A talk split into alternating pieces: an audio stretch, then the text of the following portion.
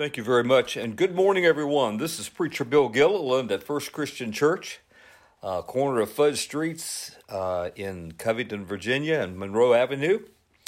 And it's a delight for us to be able to share with you the uh, Word of God today, the good news, uh, the gospel of the Lord Jesus Christ.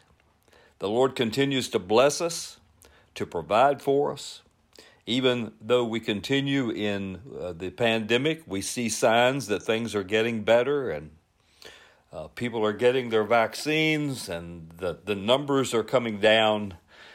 And uh, we just have hope for a beautiful spring and summer uh, where the church of the Lord Jesus Christ and God's people everywhere can begin to, to come back and thrive and be revived.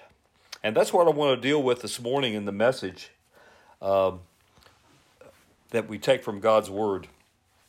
We, we want to discuss uh, this morning the opportunities that come from crises and challenges of life because God has always worked through uh, the history of the world to bring about the very best for His people. You know, we ask ourselves, well, what about uh, the, the pandemic? What's going to happen now? Uh, will things ever uh, be the same? What does a new normal look like, even if there is what we refer to as a new normal? Um, well, I, I just want to submit to you that uh, God always has good news for his people. Uh, the question has come, you know, is is COVID nineteen a once in a lifetime crisis uh, outside of our control that will negatively affect the church's growth for years to come. After all, a lot of churches have been forced already to close their doors. Um, will, will more and more of them be forced to close? Uh, so we ask ourselves is, is this just a, a once in a lifetime crisis, or, or is COVID 19 a once in a lifetime opportunity? An opportunity that God will use to springboard the church's growth for years to come. That was a quotation by Ashley Wooldridge in an article that I read recently. You know, God uh, has always been able to bring good out of bad. And we want to see that in the scriptures today. Uh, my Sunday school class, uh, we've been having a Zoom Sunday school class uh, throughout this pandemic, and we've been looking at some of the Old Testament characters, uh, the patriarchs, and uh, we most recently uh, studied about Joseph in the Old Testament, how his brothers turned against him and hated him and sold him into slavery. And once he got down into Egypt, uh, things started going well for a while, and then he was falsely accused of, of rape and and uh, in in the long stretch, he is able to save uh, the nation of Egypt and much of the world through a severe uh, famine. And in chapter 50 of Genesis, the very end of the book, his brothers come to him, ask his forgiveness for what they did to him when he was just a young lad, and and uh, they they they are hoping that he will not harm them. And Joseph comes to his brothers, and in chapter 50 of Genesis, in verse 20, he says to them, You intended this for evil, but God intended it for good, for the saving of many lives. And I think we need to constantly see that even though things might go sour in this life and sometimes people might be against us and the world seems to be opposing us, God can use all these things for His good and for our good for growth of his kingdom, to establish the gospel and, uh, and, and biblical facts as a foundation once again? You know, I'm convinced that the question that we probably should be asking is not what should we do now? I think maybe the better question would be how should we think now? You see, without right thinking, we almost never do the right things. But when we're thinking right, when our thinking, our, our minds are on the, the scriptures, and the plan that God has always put into motion for his people, then we begin to do the right things. I think of that beautiful scripture over in Philippians chapter 4 and verse 8, where the Apostle Paul is wrapping up a great letter to one of the early churches. And he says there, finally, brothers and sisters, whatever is true, whatever is noble, whatever is right, whatever is pure, whatever is lovely, whatever is admirable, if anything is excellent or praiseworthy, think about such things. You see, he's establishing here what goes on in our mind and, of course, also in our hearts. He's establishing that that is what's most important. Don't worry about uh, the things that uh, we should do right now. We need to worry about what our thoughts are.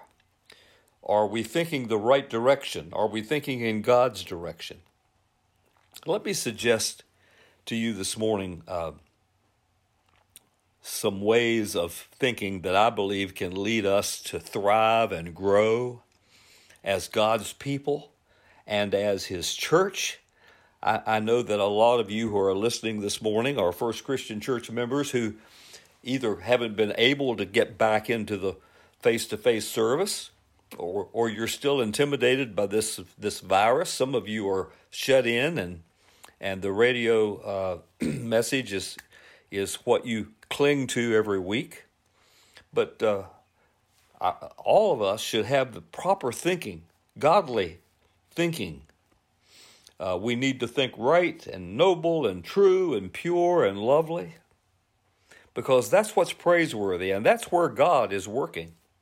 So here's the first thing I'd like to mention to you, and that is that crises in life always equals opportunity. You know, we can get out of the challenges and the crises of life exactly uh, what uh, we intend. And there's always opportunity in the bad times. Uh, when you think about it, the great breakthroughs in the Bible always happened right after the deepest crises, the greatest challenges. Let me just uh, take you on a brief history through some of these biblical ideas. Think about in Genesis chapter 12, when God appears to Abraham and, and asks him to uh, leave his home and everything behind, to pack up and to leave and to, and to go. And, and God said, I'll tell you when to stop. And then he begins to make some promises to Abraham, and, and the Bible says that by faith Abraham did all that.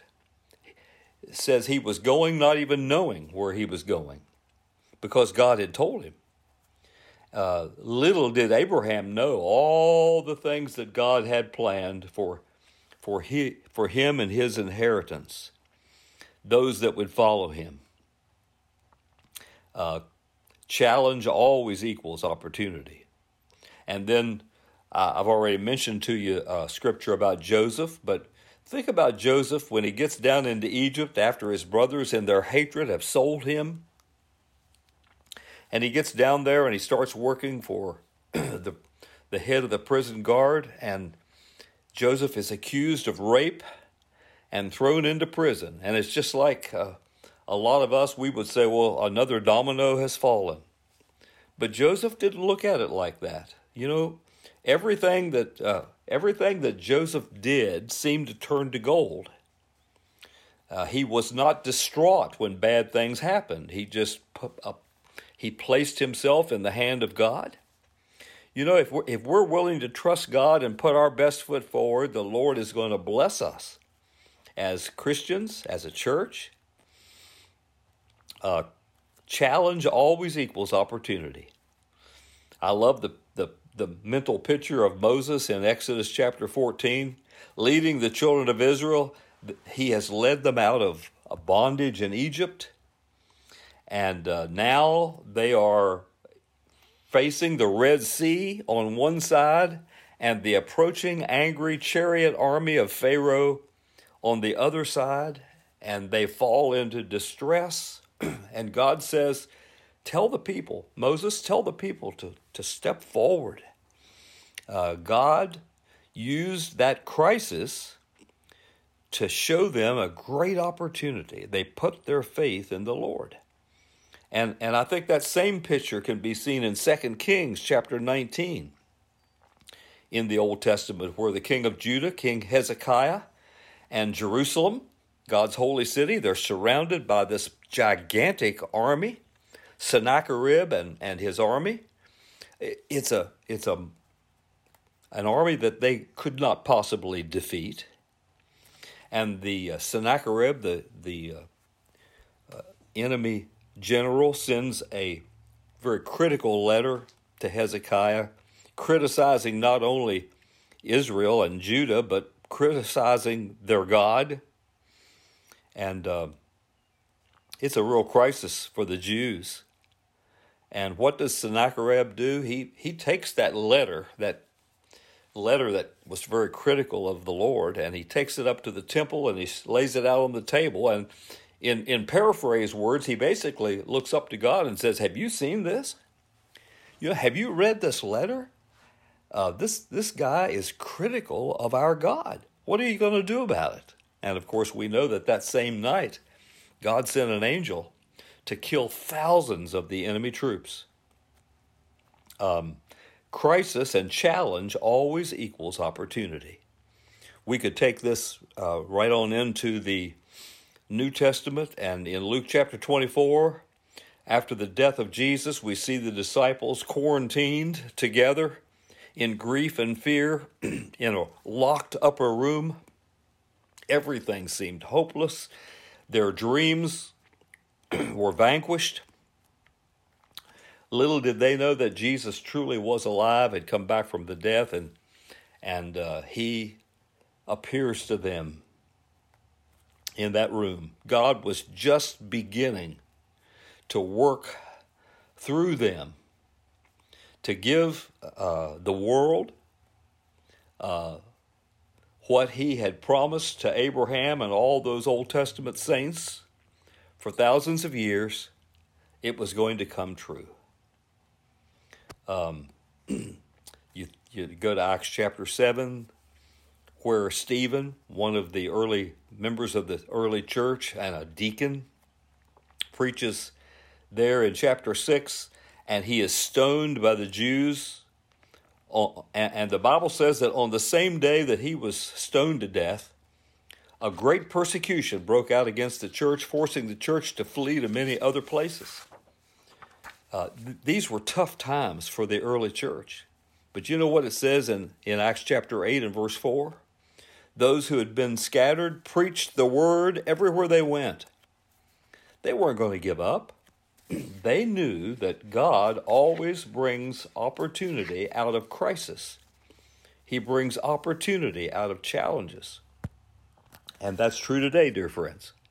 As we face this pandemic, as we wonder what's going to happen next, we need to look for the, for the opportunities, the blessings that God presents through a crisis. I might also mention something else that uh, proves to be true, and that is that history is a better predictor than current headlines. What, what has happened in the past is a better predictor of what's going to happen in the future than the experts today who are putting the headlines on the TV and the radio and the newspapers, and most of them, of course, are very negative. You know, things are never going to be the same, they say.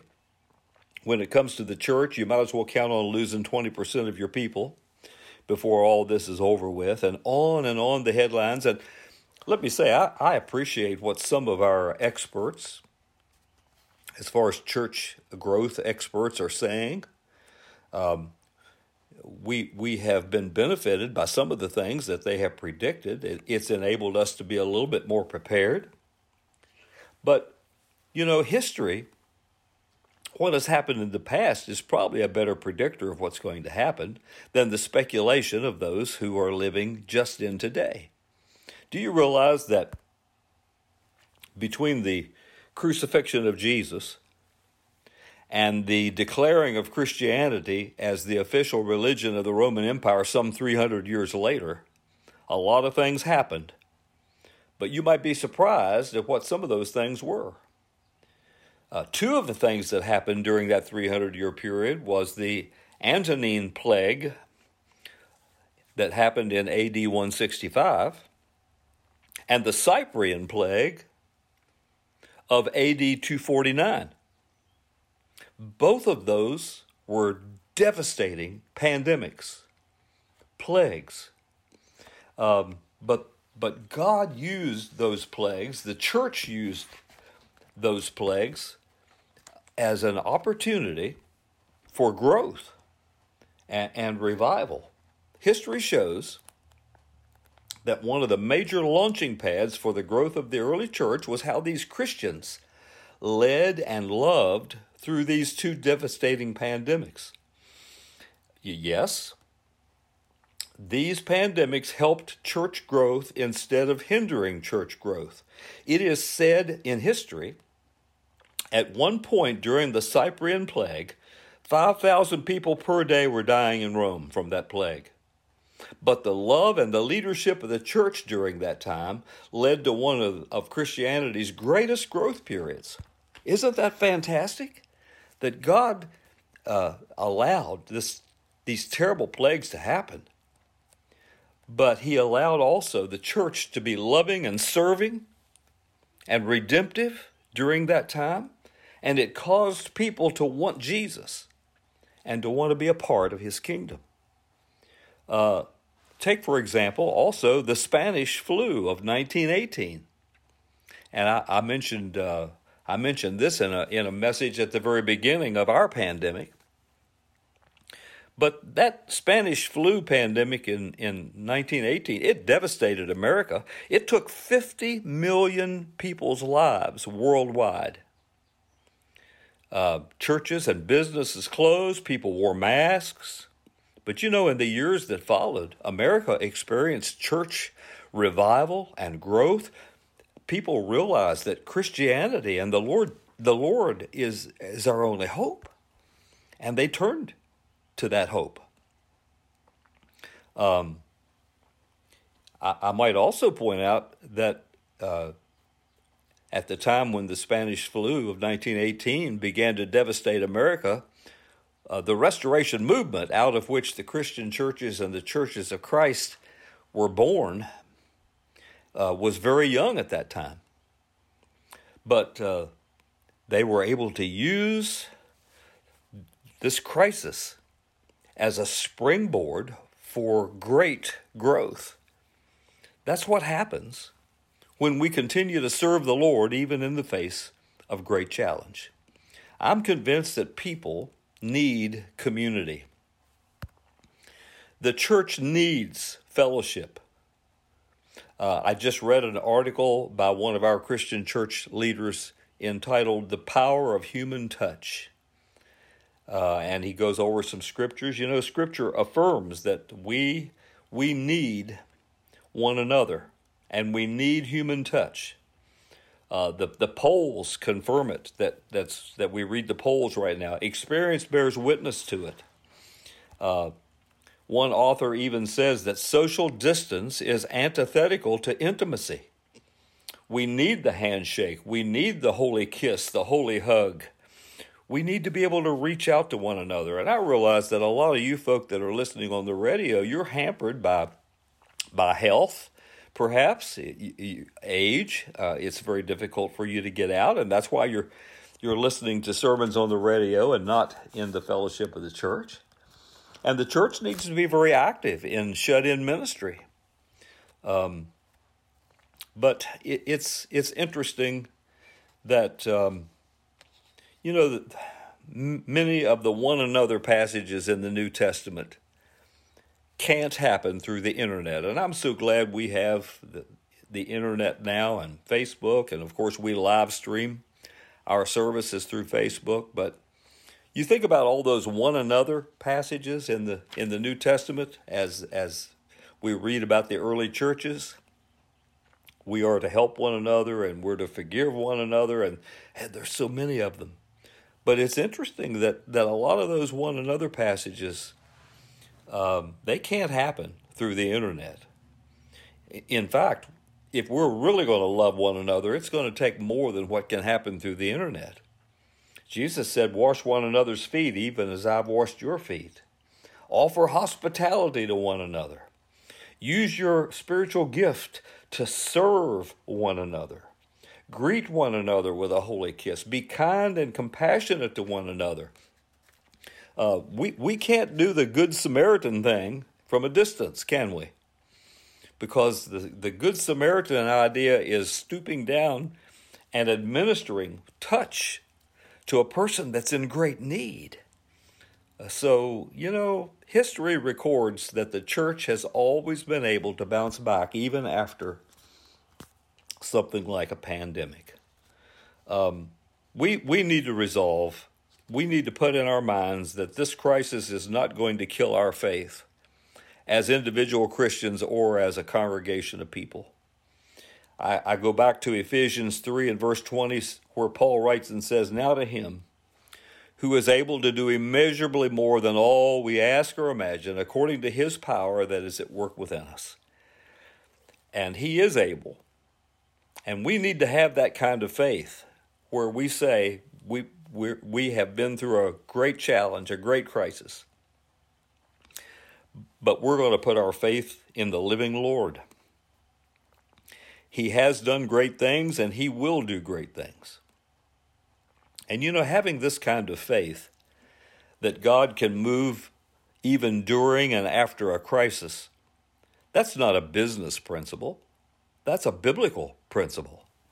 The Hebrew writer says in Hebrews chapter 11 and verse 6 without faith, it is impossible to please God.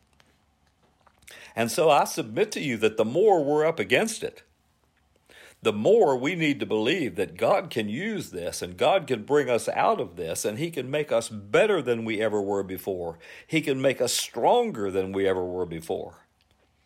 In the aftermath of crisis, people need the Lord more than ever. And I'm convinced that so many people out there realize, you know, anything can happen, and it can happen almost overnight. So we need to be prepared. We need uh, to make sure that we have something that's stronger and more foundational than a bank account or, or retirement savings or a good doctor or health insurance. I mean, all these things are wonderful. And they do supply us with what we need in order to live happy and comfortable lives, but that can vanish in an instant. Only faith in our God and in His Word can carry us through the crises and the challenges of life and offer us the hope that everything's going to be all right and even better when we emerge from them. People need the Lord. God's people need the Lord. God has made us ready to grow even now. As Christians, as a church, he, uh, he uses, he uses his, his people to bring strength out of weakness. Uh, we need to expect an awakening. We need to expect a revival that will come from what we've been through. Thank you so much for uh, joining us this morning. I pray the Lord will bless you. And uh, we're going to be going off the air with a Christian song. Uh, I just I just pray that um, we can capitalize on what God is doing and what He's intending to do. If you're not a Christian, the Lord loves you. He wants to save you, He wants to give you foundation and strength and hope for the days ahead and into eternity. Thank you, Heavenly Father, for our time together today. Uh, we're so grateful uh, for your word and how it can establish us. It is good news it is the gospel. And we know that you gave Jesus, your son, to give us hope, not just during the good times, but even in the bad times. Help us, Lord, that whether we're talking about individual Christians or churches or even sinners who have never known the grace of Christ, that good things, great things, and even salvation and hope can come out of the demise and the destruction uh, that we have uh, faced in the past. We pray this in the powerful name of Jesus. Amen.